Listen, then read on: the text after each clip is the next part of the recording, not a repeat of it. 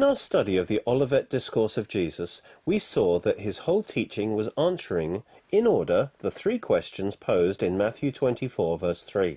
Question 1 asked for the signs of the temple's destruction, which Jesus answered in Luke 21. Question 2 asked, What will be the sign of your coming? which he answered in Matthew 24, 4 to 31.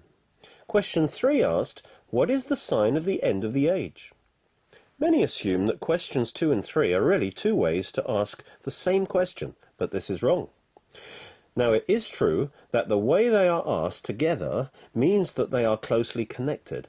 For in Matthew 24 3, the disciples asked, What will be the sign of your coming and of the end of the age? However, the fact these questions are linked together doesn't make them identical. We will see from Matthew 24:32 onwards that Jesus uses the rest of his talk to answer question 3, but also that this answer is necessarily dependent on his answer to question 2, which is why he answered them in this order. The main reason for the confusion between questions 2 and 3 is a misunderstanding of what the end of the age means. There are two Greek words translated end in Matthew 24. In Jesus' answer to question 2, he used the word telos, which means the final end point, because he was giving the signs of his second coming at the end of the tribulation. However, the word end used in question 3 is different. It is sunteleia, which would better be translated as consummation. It literally means the time period connected with the final end. At school, there's a bell five minutes before the final end of the lesson. When it rings, it means we're now into the sunteleia of the lesson, the closing period leading up to the final end. In English, we use the same word end for both ideas. So when I was a school teacher, the end of term could mean the last few days, which were often difficult. Or the final end, which was a time for rejoicing, for it was holiday time. So the end of the age is a technical term for the tribulation, the closing period of time leading up to the final end at the second coming of Christ. This explains why, having described all the events leading up to his second coming, he suddenly goes back in time in verse 32. Having answered question 2 about the signs of his second coming, he now has to answer question 3, which involves giving the signs of the tribulation. In other words, how can we know when we're getting close to the tribulation? To give the signs of the end of the age or tribulation means going back in time to the time leading up to the tribulation, because warning signs by definition happen before the main event. So from verse 32, Jesus goes back to the time just before the tribulation, which is what most interests us, for we live in that time. We have seen that the signs of the second coming are the events of the tribulation. But now Jesus gives us the signs of the tribulation itself, so we can recognize when we're getting close to it. It might seem strange that Jesus broke the chronological order here, but he had a reason, for we will see that he needed to refer to his answer to question 2 in order to answer question 3. So as we read on, bear in mind Jesus is answering question 3, and so is describing events at the close of the church age just before the tribulation starts.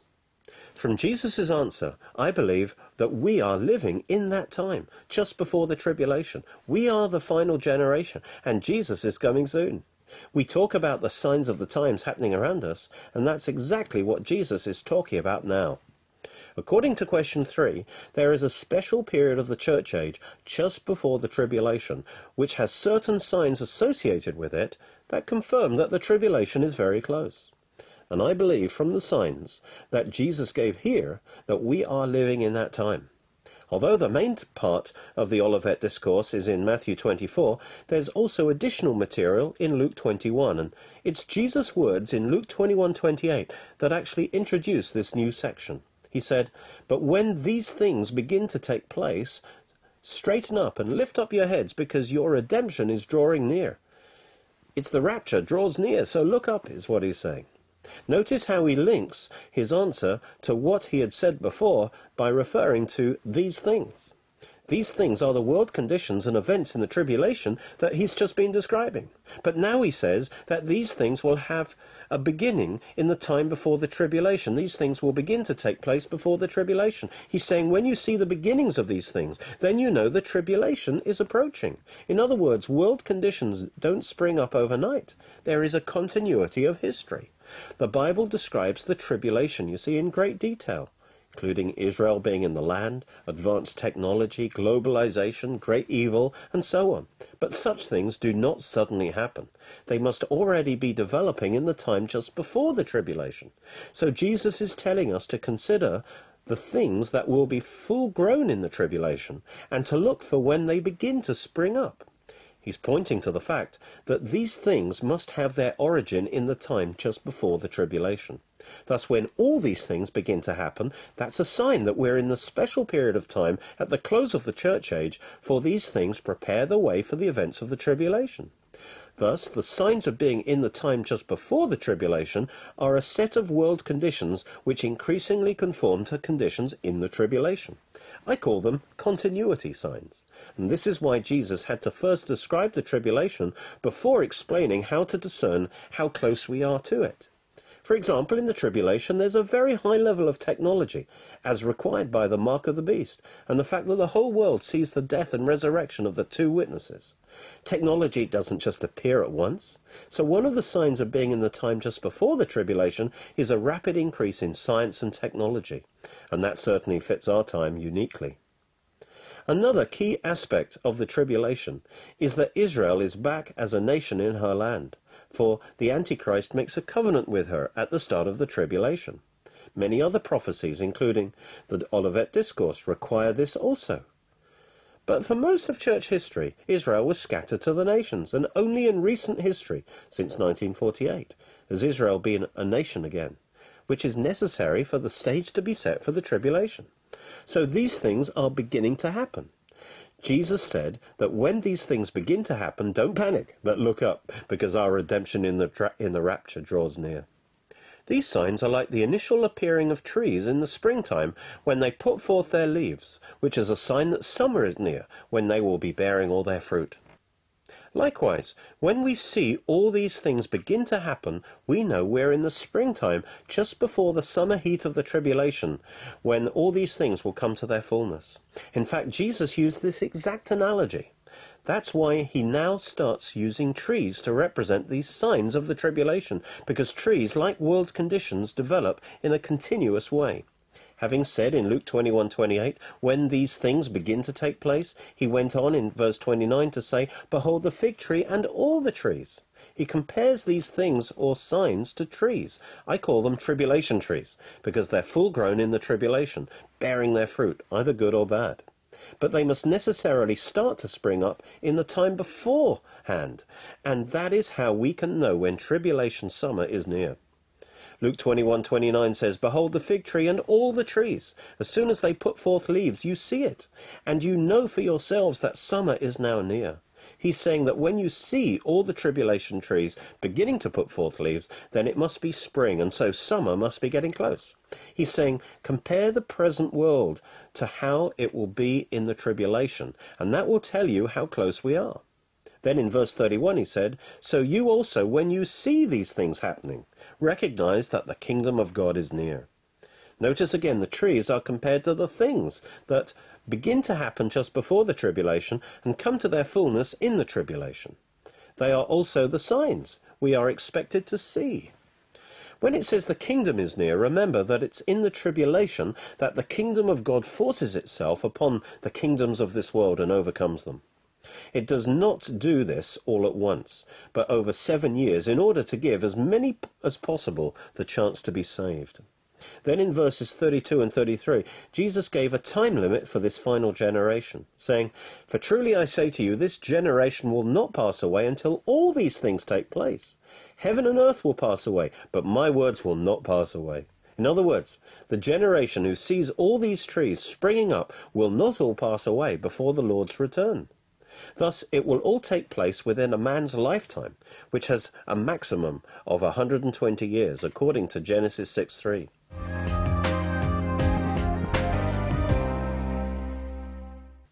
Now, the first and most important sign that Jesus gave for being in the time just before the tribulation is the sign of the fig tree.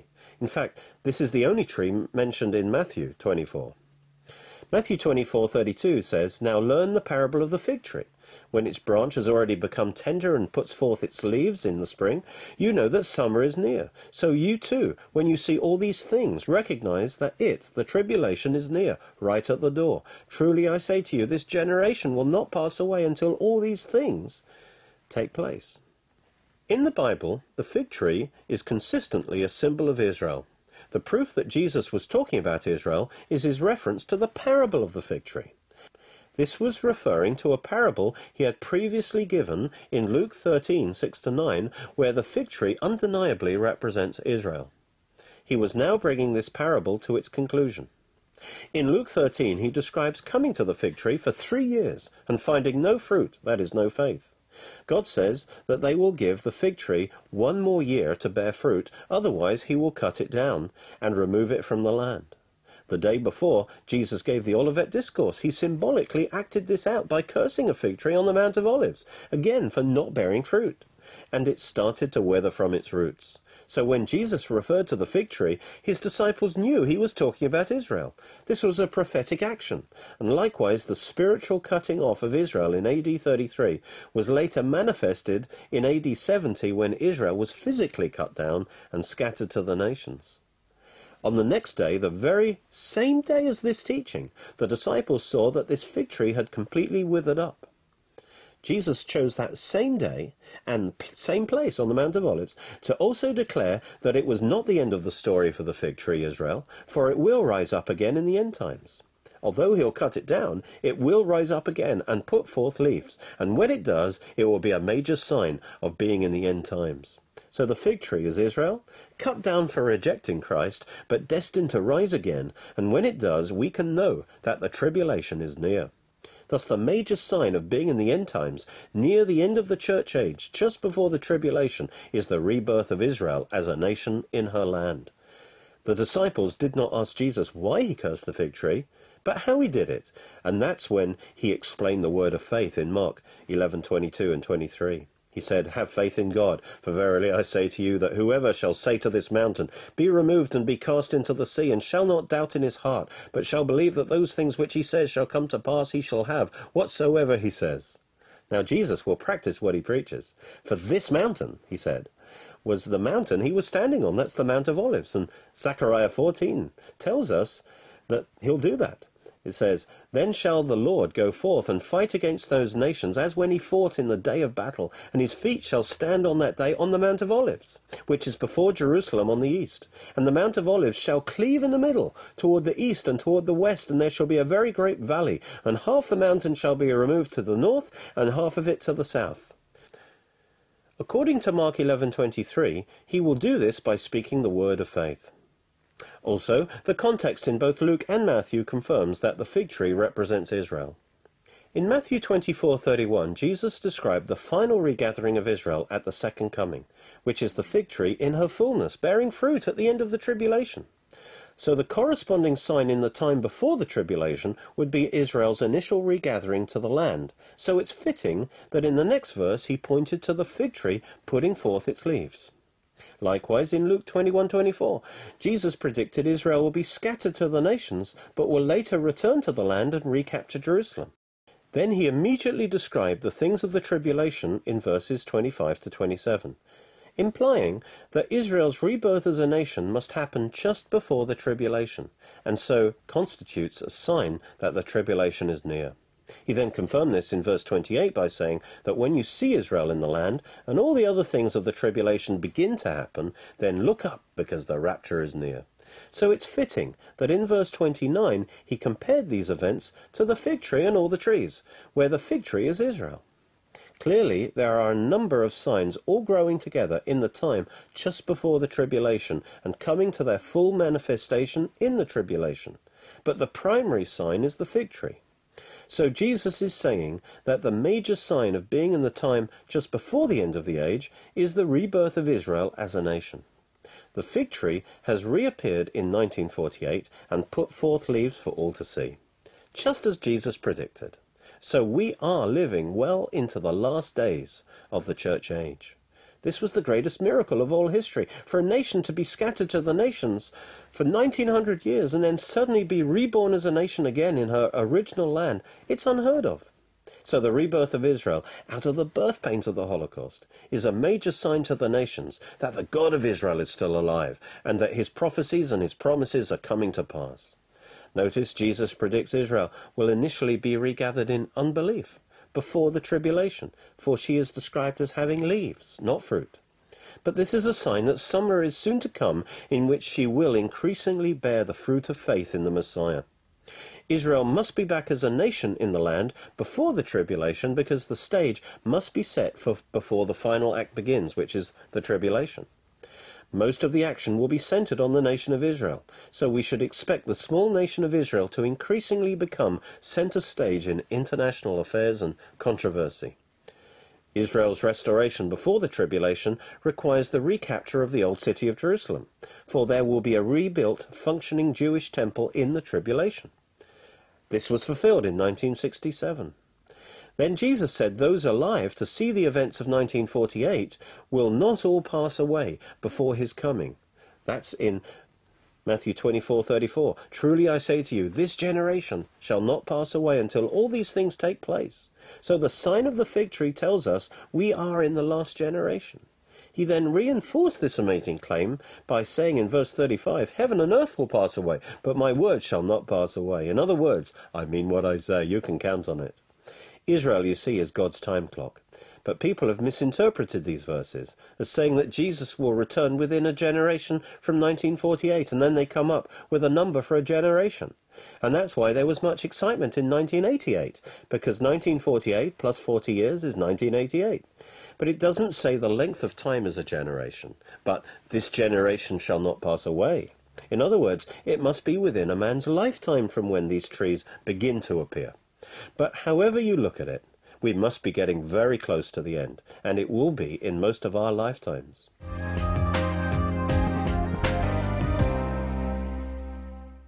Although Matthew just mentions the fig tree, according to Luke, Jesus told us to look for the fig tree and all the trees.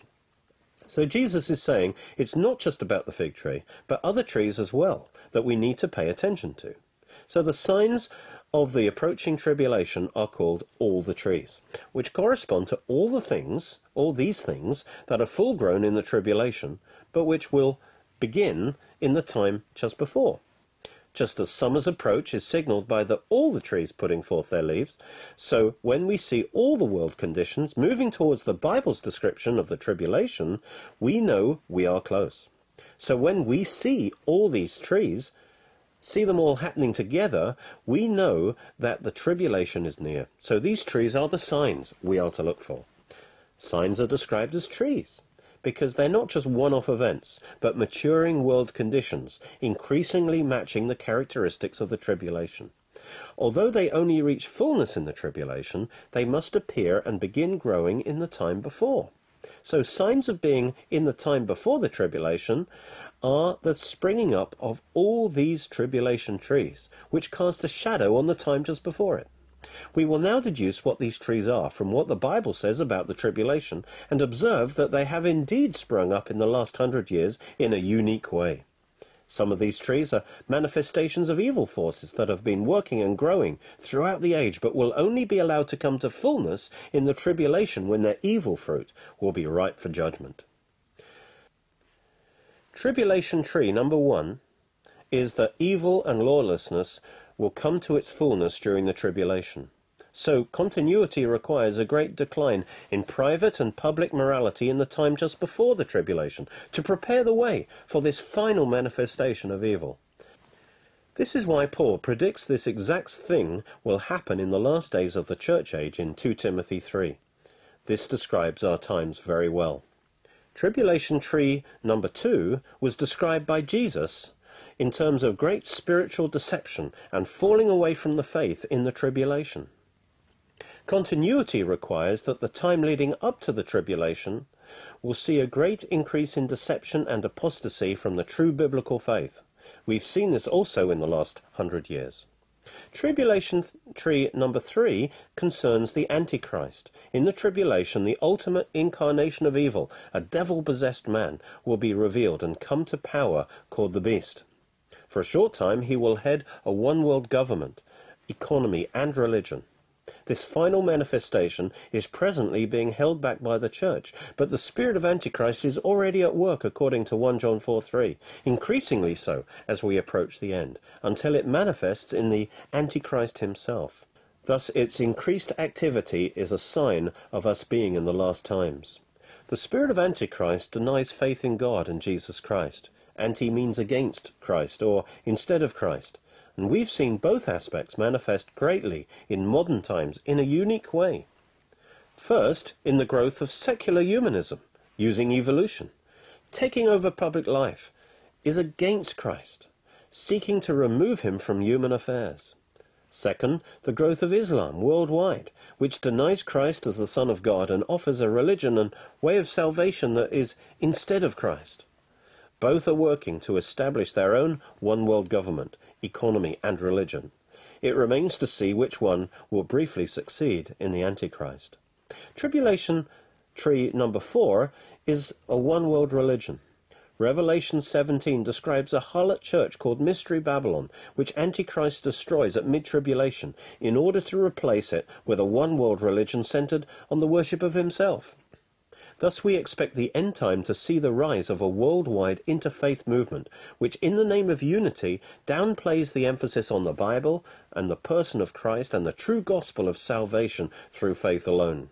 Even different religions are seen as equally valid ways to God. This includes unifying with unbelieving liberal churches and Protestants returning to Mother Rome, and even joining with other religions in worship, as with Chrislam. Tribulation tree number five is a one world global government and economy that will be set up at mid tribulation, as described in Revelation 13, as man aims to rebuild the Tower of Babel independently from God. But actually, Satan will control it, all through his Antichrist, that's typified by Nimrod. So, just before the tribulation, we expect to see great movements towards globalization, along with rapid advances in communication and technology, to make this all possible. And this is uniquely true about our time in history. Global forces are preparing the way for a one world order. After World War I, mankind started to build international institutions like the League of Nations 1920. Then after World War II, this accelerated with the IMF and the UN 1945 and the EU 1951.